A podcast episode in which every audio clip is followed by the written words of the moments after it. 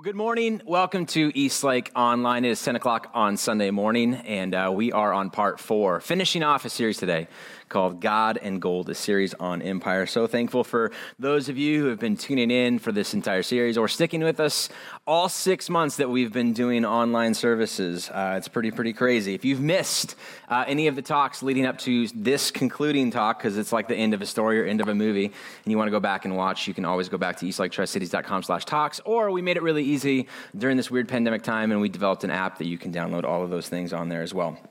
We wanted to talk about empire because every once in a while, we're reminded or we read something or hear something or watch something that reminds us that we currently, if you're watching this from America, live in some sort of an empire.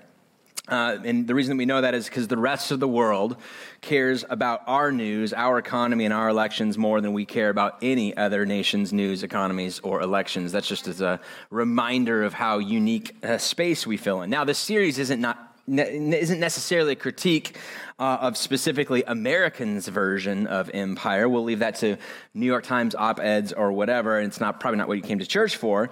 Um, but there are some questions to consider with the reality that we do kind of exist in this.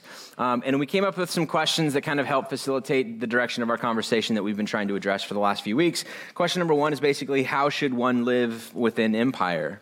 Um, how does one kind of, if it is kind of more corporate, uh, how does it play out in my own personal life? And we said one of the verses to keep in mind, a theme verse, uh, was a verse that, uh, shows up in the book of Proverbs, which is basically like a curriculum for parents, Jewish parents, when there wasn't any schools to be able to train their kids in kind of age old wisdom. This is a, a really good way to live your life. Keep these things in mind. These things have been passed down from generation to generation on wisdom and doing life. And one of those verses, or one of those proverbs, or, uh, or, or axioms, or whatever, shows up in chapter 1, verse 19. Such are the paths of all who go after ill gotten gotten gain. It takes away the life of those who get it. Don't go after ill gotten gain. It does something to you. Or, as Eugene Peterson would kind of write about it in his interpretation of it in the message version, when you grab all that you can get, when you go after something, and empire is all about sowing where, uh, reaping where they haven't sown, taking more than they deserve, undue wealth. Um, basically, you know, basically, we're in a position of power. We're going to leverage that power to get more for ourselves. When you grab all that you can get, this is what happens. The more you get, the less you are. And if you could train your kids to kind of go through life and go, listen, there's going to be a temptation for you to get into debt to get a car faster, like the, the, or this certain car, or this certain house, or do this, and everybody's going to be going after you to sign up to get into debt. But that's kind of reaching for more than you really have right now, right? You're, you're delaying, you're, you're um, making it difficult for your future self to be able to kind of survive and provide for your family and all that kind of stuff. Like, if you could just avoid, imagine, imagine if your parent at some point convinced you at a young age to avoid consumer debt, how, your, how different your life would be right now, right? I mean, that's like, it's a, it's a big thing to kind of think about, and that's part of kind of empire. And so, uh, taking that on sort of a corporate level, and we see that taking place, and then if we could be like, okay, well, there's going to be a temptation for me to see how this operates as a nation, I've got to learn to kind of discipline myself in this way. Or a better, even a, a secondary question to ask that I think adds on to that is, what does it mean to be Christian? In the middle of empire. Because the first one is like even if you're not a christian you can kind of figure out what that means. And then but then if you're a christian if you identify as a christian there's like additional stuff that comes along with that that, that is uh, following the way of in the teachings of jesus. We've said from the very beginning that we want eastlake to be a community that each and every week comes together to discuss the way of jesus. What would it look like to live out in 2020 or and beyond or whatever in the way of the ethics that jesus taught? Like let's let's discover what that means for us. So um, if, you don't, I, if you don't identify as a Christian, it's especially obvious to you in the phrasing of this question, the ironic habitat that the followers of a crucified rebel by the hands of an oppressive empire of his day, who promoted the well being of the poor, the disenfranchised, and the illegal aliens, are now the ones with power. How ironic um, for us as Christians now, who our hero is somebody who um, was this was on the the the bad end of empire in this way. And to be fair, this was you know true centuries before America, and has been part of the wild history of the church, especially Catholic Church, and how all that thing has, has rose, risen up even since 400 AD with Constantinople, and just how has power infiltrated church, and what does empire look within the church. But that's another series for another time. We'll get there someday, but Uh, all that to say, empire isn't uniquely American. Human communities have been in and out of empire since the beginning of time. People of faith, um, specifically Israel and, and sort of like this new Israel, this, even this New Testament, whatever, have been in and out of empire even within the limited timeline of the biblical text itself. We said one of the earliest books of, of the Old Testament, the book of Exodus, the second one in, in like the order uh, of, of your Bible, probably, but, tip, uh, but basically the starting point of, of the people of Israel finds Israel in a racial minority, as a racial minority in Egypt. They'd gone there because Joseph transferred there and became you know, wealthy and, and, a, and a person of influence, and his family eventually, because of famine, brought his whole family in. But now they've kind of like fast forwarded a few years, and Joseph's long gone, and now all they are is like this racial minority that the Pharaoh has been worried about them kind of growing and, and their birth rates and everything. And uh, and fearful of what you know what jobs they're going to take, and you know uh, all, all of the things that come along with that, and so decides that we're going to do this forced labor, aka slavery, on this people group for 400 years. So Exodus begins when all of that stuff has already taken place, that transition has taken place, and they've been in forced labor sort of mentality now for 400 years. Those are generational mindsets. That's where you begin to forget anything about your prehistory and forget what it was like to be free or whatever.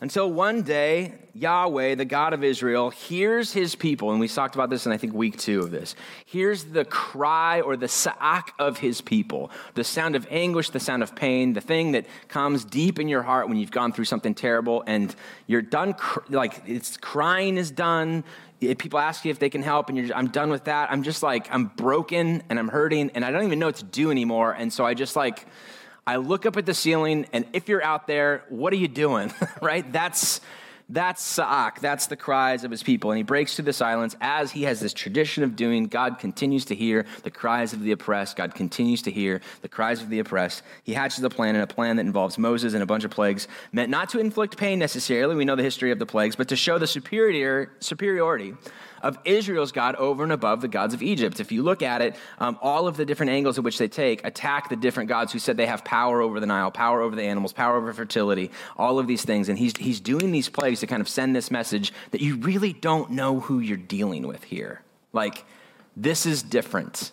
You're dealing with a God that supersedes all of your other deities that you may think are important. Beware, tread lightly in this area. Exodus records in detail the final blow, what we know as the 10th plague.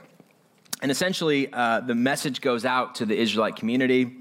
Uh, tonight, something's going to happen. We can't exactly tell you what, but you're going to want to kill that lamb that you've been saving. You're going to want to feast with your family tonight. You're going to need the energy for what's ahead. And one more thing, you're going to need to do something that involves animal blood uh, and your doorposts, which freaks us all out because we get all of our animal protein in nice white paper packages from Safeway or Yoke's or wherever we shop, right? With little to no mess. That's how we like animal protein. That's how we like our meat, right? My mom, uh, I remember growing up, my dad would, would take me hunting. Um, we lived in Coeur d'Alene for a while, and, and, uh, and, and, we'd go out hunting, and she would say, um, Listen, I, I don't care what you bring back. I just want it in little white packages. So don't tell me. I don't want any pictures. I don't want to see. How'd you do? You can just tell me. That's fine. But from a visual standpoint, I want little white packages in my freezer, right? Uh, until the day we hung a dead deer carcass from our playground in the backyard um, to dry it out because we didn't have anywhere else to go. Uh, and that's when we stopped hunting. So there you go. Um, every so so here's the deal here's the story you're going to do this it's going to involve blood which sounds weird to us but for them it was like everything about how they lived was a little bit more messy. So, as odd as it sounds for us, it wouldn't be as odd for them. Uh, that's the only reason I bring that up. But every revolution needs some sort of a spark, right? An icon to capture people's attention. This is true now, just as it was for the French Revolution, the American Revolution, and, and beyond, or whatever. Every, every sort of movement needs an event that overcomes the despair and the atrophy that cuts through the years of oppression uh, that, and, and, the mentality that that creates. And whatever it is that that image becomes, uh, that becomes the memory, the defining memory of the good that has just begun, and motivation for why we need to continue the fight and continue this and continue going. So it's what maybe it's a flag, maybe it's a, a, a sword, maybe it's a, a, a V with a circle through it for V Vendetta. I don't, it's all kinds of things. People need a catalyst. a symbol, a picture of what freedom will look like. Otherwise, they just might keep quiet and keep making bricks head down, tolerating the old regime, making more bricks with fewer resources. So then the question becomes what would that revolutionary image be for uh, Israel? What kind of spark would generate the kind of interest that they need? What picture would tell them and for generations to come that their time for freedom is now here? With that in mind, we'll read through Exodus chapter 12. Here's what it says Tell the whole community of Israel that on the 10th day of this month, each man is to take a lamb uh, for his family, one for each household. If any household is too small uh, for a whole lamb, they must share one with their nearest neighbor, having taken into account the number of people uh, there are. Jump down to verse 7. Then they're to take some of the blood and put it on the sides and the tops of the door frames of the houses where they eat the lambs. And verse 11, finally, this is how you're to eat it with your cloak tucked in your belt, your sandals on your feet, and your, and your staff in your hand. Eat it in haste it is the Lord's Supper. You're going to do something. You're going to have a meal. You're going to share together one last time, sort of a feast. These would be things that you, um, you know, you want to hold off on that. You don't want to eat, you can't eat prime rib every time for dinner. You save that for Thanksgiving and Christmas, right? This is them saying, I know it's weird, but it's right in the middle of, of seemingly nothing, but there's going to be an event that we're going to signify here. So, so make the prime rib, but like get it to go because we're, we're moving fast is basically what's happening here. Something is about to take place, and it's going soon. For Israel, the symbol of revolution is a lamb, which I'll be honest, isn't as cool as a striped flag, a raised fist, or a very British keep calm and carry on passivity. Very, very British. Um, to be more specific, though, it's not just a dead lamb, but a slain lamb, one who was killed and whose sacrifice is beneficial for each family, each household, and shared with those around us when the need arose. In the story, the lamb represented a substitute for the firstborn of each Jewish household, and whatever divine retribution is about to fall in Egypt, and apparently imminently soon, those with blood on the doorposts are going to be spared. But why this ritual, and why this emphasis on the firstborn? I mean, um, I don't know. We have. I'm a firstborn of a family. I, would like to think that it means something more than my other three siblings, but I reality, it probably won't. In this culture, though, at this time, the firstborn served as a representative of the family and took care of all of the family matters that the father or um, patriarch or whatever didn't take care of. The firstborn son of Pharaoh had the same exact rank as Pharaoh himself. His role as heir apparent was a form of national security. We know how this thing plays out. If something happens to Pharaoh, there's no question. As long as the firstborn is alive, there will be no other claims to power as long as he is alive because. Um, we're, we're, fine. Our, our future is secure in this. His life was the sign of the God Ra's ongoing presence with them. So the 10th plague shows up. Nine plagues have not convinced the Pharaoh um, that uh, he needs to let his people go. Then Exodus chapter 4, 22, verse 23 says, Then say to Pharaoh, This is what the Lord says Israel is my firstborn son. He calls the nation of Israel, he, he calls this people group, this racial minority in this empire, Egypt, his firstborn son, signifying how significant this thing is, why I'm so obsessed with getting them free. And as uh, and I told you, let my son go, so he may worship me. Again, Israel is God's firstborn, and through Israel, God's intention is to show the world what God is like. That was the point of a chosen people. I'm not going to be down there doing this. You're going to be my hands and feet in this way. God wants to redeem all of humanity through his firstborn son, Israel. In fact, the entire Old Testament is about that.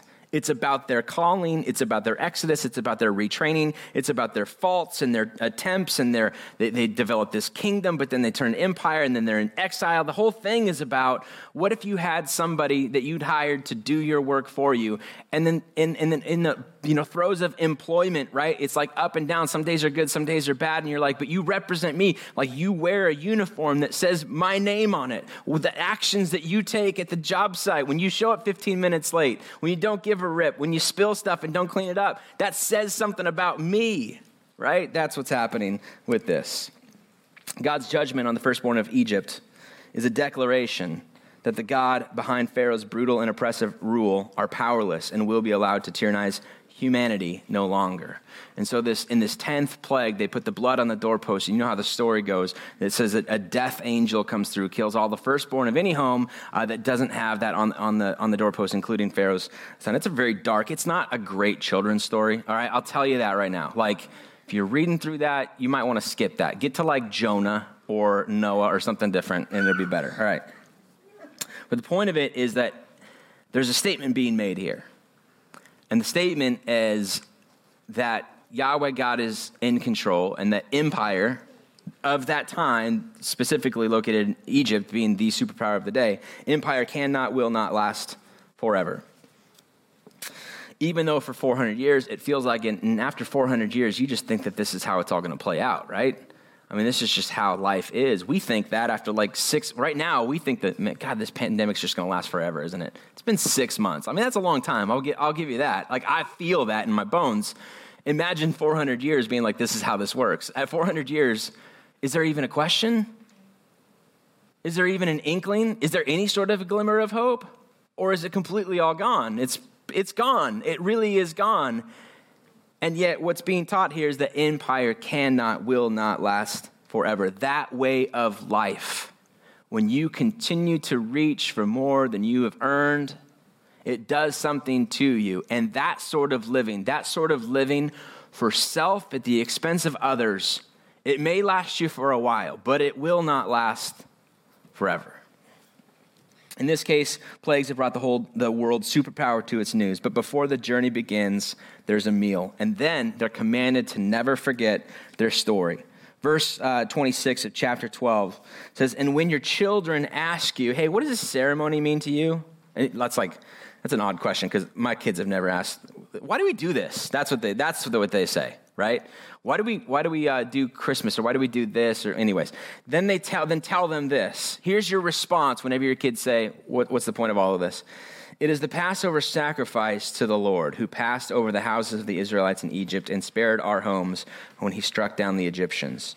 It was this one time after 400 years of silence, he decided to show up in the middle of nowhere where we, where we weren't even thinking of rescue or even thinking of overthrowing an empire. The empire was clearly in control, and we were sent a message that the way of empire will not, cannot, will not last forever. We celebrate a meal together to say, in the end, we know the God who wins, not the empire way of life. A lamb sacrificed for the people becomes the flashpoint for God's revolution. Blood on the doorposts of the houses of Israel. Now, as we've talked about in this series, Israel does indeed forget their story. In fact, it feels like I'm almost working backwards because last week we talked about how um, they forget their story. Solomon comes as a, as a son of, of uh, David to become the king of Israel. They begin to get, get successful in all this. They become then empire themselves. And that's the problem with empire is that as soon as you're, you're rescued from it, it is really, there's like this incessant draw towards doing it yourself. Like you grew up you know, poor and, and whatever. And, and when you come up through that, you think, I'll never, I, I want to train my kids never to be like that. And then uh, eventually, at some point, you find them entitled and you're like, oh man, did I do that? What, what is this? There's this incessant draw towards this. They forgot what it was like to live under empire, and when they begin to have something worth having, they focused on preservation, and they succumb to the very thing that they were taught as a child to avoid, which again is when you grab all that you can get, this is what happens the more you get, the less that you are. They end up in exile, the place you go when you forget you've forgotten your story. And they find themselves pining for another chance, right? By the they, they hung up their harps by the river in Babylon, wondering if God was still at work, if God would give them another shot. Uh, another Jerusalem, a new leader, uh, eventually that, that thought of another chance would translate into a new Jerusalem, a new experience of, of this again. And eventually that would even, uh, if that's going to take place, it's going to take somebody to be able to make that happen. Some leader, some, some, um, uh, Messiah, some some person that would you know initiate the change, a new uh, son of David, a new Solomon, but, but like better, a new Moses, but like better, a firstborn son that would do the work of the Father. About 400 years after their return from exile, a religious nut then who begins uh, to look and sound like an Old Testament prophet is baptizing people uh, by the Jordan River. And when all of a sudden he pauses, he's with some people who are his disciples, or, you know, these, these religious leaders would come and they would go in the nation of Israel, but this one was especially weird. He felt like a kind of a hangover from uh, an Old Testament thing. He stops what he's doing and he points to an unknown somebody nearby. And he says these words Look, the Lamb of God who takes away the sin of the world. He stops what he's doing. He takes the image that has been the symbol of catalyst of change, of revolution, of something, of anti empire and he associates it with a person, a person relatively unknown in that time. He points to what would be his cousin, Jesus, and says, Look, the Lamb of God who takes away the sin of the world. A few years later, on the night he'd be betrayed and arrested, Jesus is having a meal with his closest friends and followers, but it's not just any meal. As we know, and as you can tell, the story probably ties together, Israel hadn't completely forgotten because now it's Passover and they've remembered to do this thing. Even if it's even if it is sort of a shell of their stuff uh, of their original belief system they still have some things that they do. They still do this feast of tabernacles this feast of this this feast they're, they're into like this ritualistic mode and passover meal has begun to kind of feel like a ritual to them. But we do this because this is part of our ethnicity. This is what we're supposed to do as as israel. And, and so they're sharing a meal together. And in the meal during the meal he takes the bread and he says, This is my body which has been broken for you. And he begins to speak future tense about something happening, but also the real more aggressive thing is taking this bread and this wine and associate it with himself and saying, This is my body, this is my blood, both of which have been given um, for you. He makes it entirely about himself, which would have been entirely sacrilegious. It'd be the same as me saying on a Sunday morning, we're going to do communion. This is my blood. He'd be like, I got to go. You know what I mean? And you should. You should leave. But, anyways, he does this and they don't leave. This time he knows that the firstborn will not be spared. The time has come that the lamb is going to be God's own son, and no substitute will be given. There is no ram in the thicket. The cup will not be taken away from him. In the first Exodus, the lamb's blood was placed at the doorpost of the house for the salvation of those who live there.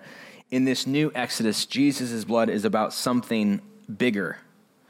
And I know that we don't often sing a lot of songs about Jesus, but a lot of old hymns have that sort of terminology. And it feels weird for us now because, again, we're so disassociated from blood and all that kind of stuff. And so it's not in there. But um, that symbology shows up. And the reason that it, it shows up in Old Testament hymns is because this is the part that it signifies. It's trying to identify that lamb that was slain, that whole idea of that same God is the same God at work through the person of Jesus or, or, or through the work of Jesus. And then when, when, when that blood saved the nation of Israel at that time, it's like Jesus' blood is like for a bigger group, something a little bit larger. Paul calls him the firstborn of all creation in Colossians 1.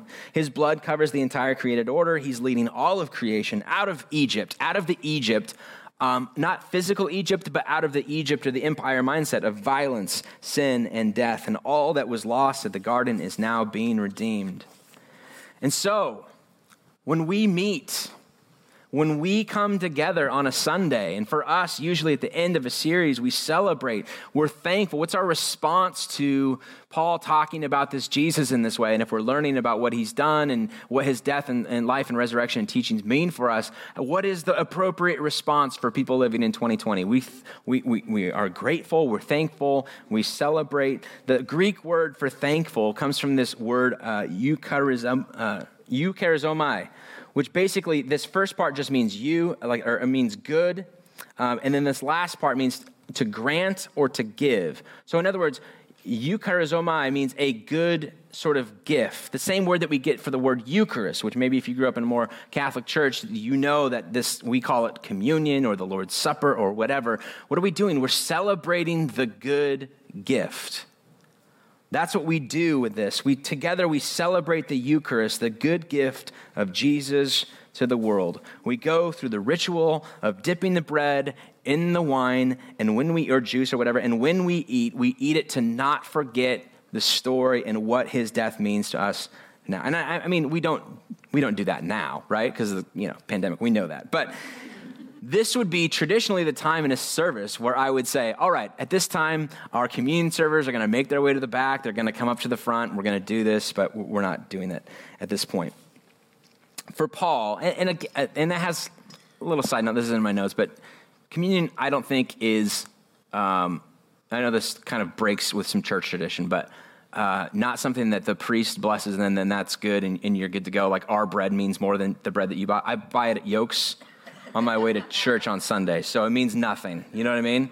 You can buy the exact same bread at home, or if you're watching this from home with your friends or family or whatever, you can take communion in the same way. Like it doesn't matter in my perception of kind of how this whole theology thing works, okay? The point is the remembering. The point is um, the, the reminding ourselves of the good gift of Jesus. That's what we do with, with this. Anyways, for Paul, he would say this about the Eucharist or the, the celebrating together. In, in 2 Corinthians chapter 4, verse 8, we are hard pressed on every side. He's talking about the church and he's writing to them as they're kind of going through the persecution of what it meant to be a, a part of an early church and Roman, whatever. Anyways, um, so he know, he's recognizing this is difficult. This is not an easy calling to live through.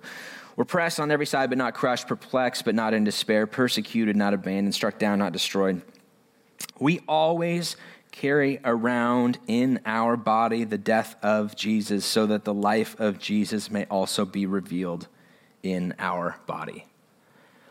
Why do we receive communion? Why do we receive and celebrate the good gift?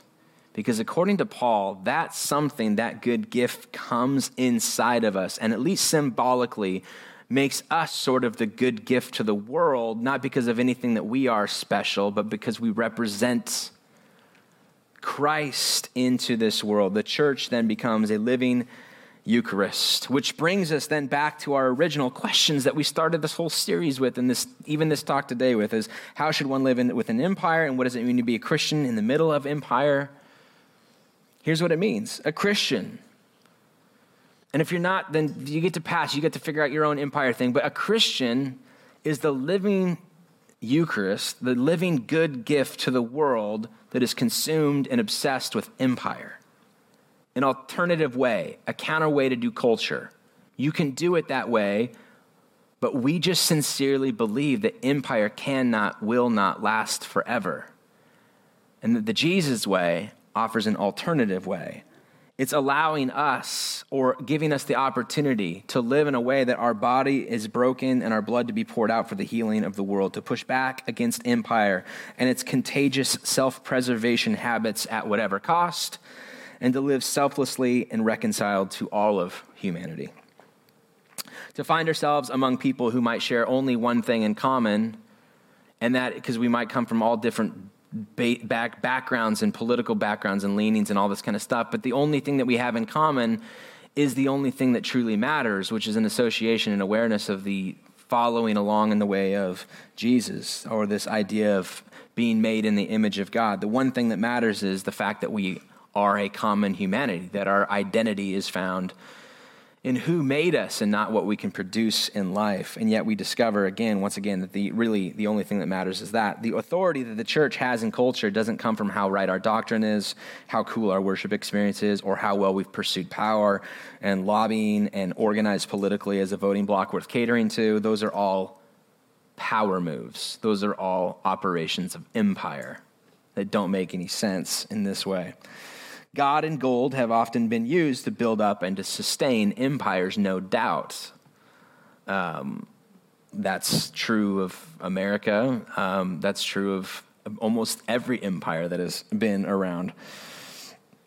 Empires find ways to leverage uh, religion to make people uh, find a higher sense of allegiance to what they're doing, but we recognize that that's broken. When we come together in community to remember the good gift of Jesus, we're once again reminded um, that the invitation to the life that we are called to live has almost nothing to do with self preservation and hoarding and reaching for more than we deserve at the expense of others. Empire and the, our motivation is because we live with the conviction that empire cannot, will not last forever. The way we live, opposite of empire, is a declaration to anybody who will listen to us that you're dealing with something that's so much bigger and outside of our league here. We're dealing with something that is beyond um, that because people will not understand. Why would you not take when you can get? Why not take more if it's available? Um, and we live with the conviction that uh, the truth is that, that the God of Israel has taught us that we're dealing with something so much bigger than that. So, my admonition to all of us, my calling for myself and for those of you watching uh, online at home or here or whatever, um, is this May we live as an accurate representation of the good gift of the firstborn Son of all creation to the entire world. May we live as the living, breathing, life giving, empire subverting picture of the new humanity. And finally, may we live with the understanding that Christ's death, burial, resurrection, and imminent return and reign means that there's blood on the doorposts of the entire universe. Let's pray. Father, our prayer is uh, that we would recognize uh, as we go through our life the picked up habits of empire and, and the way that we do things. Oftentimes, a lot of times we think we're exempt. We don't even see our blind spots in that. I pray that you would make us aware of those small times where we, we have fallen into that trap of thinking whether it's entitlement or deserving of things that we have uh, not sown or, or whatever, and, and, what that then does to us. Every once in a while, we, we, we read articles and we see and we go, yeah, we feel convicted, but may that conviction go beyond just that. May we live with the conviction the empire cannot, will not last forever, and that we are dealing with something that is so much bigger than that. May, us, may as we gather together under normal circumstances and receive communion together, receive this good gift. May we remind ourselves of Paul's words to his church in Colossae that that then lives inside us, that we get to go and be a good gift to the world. So, give us the wisdom to know what that looks like in our life, the courage to act on it in your name.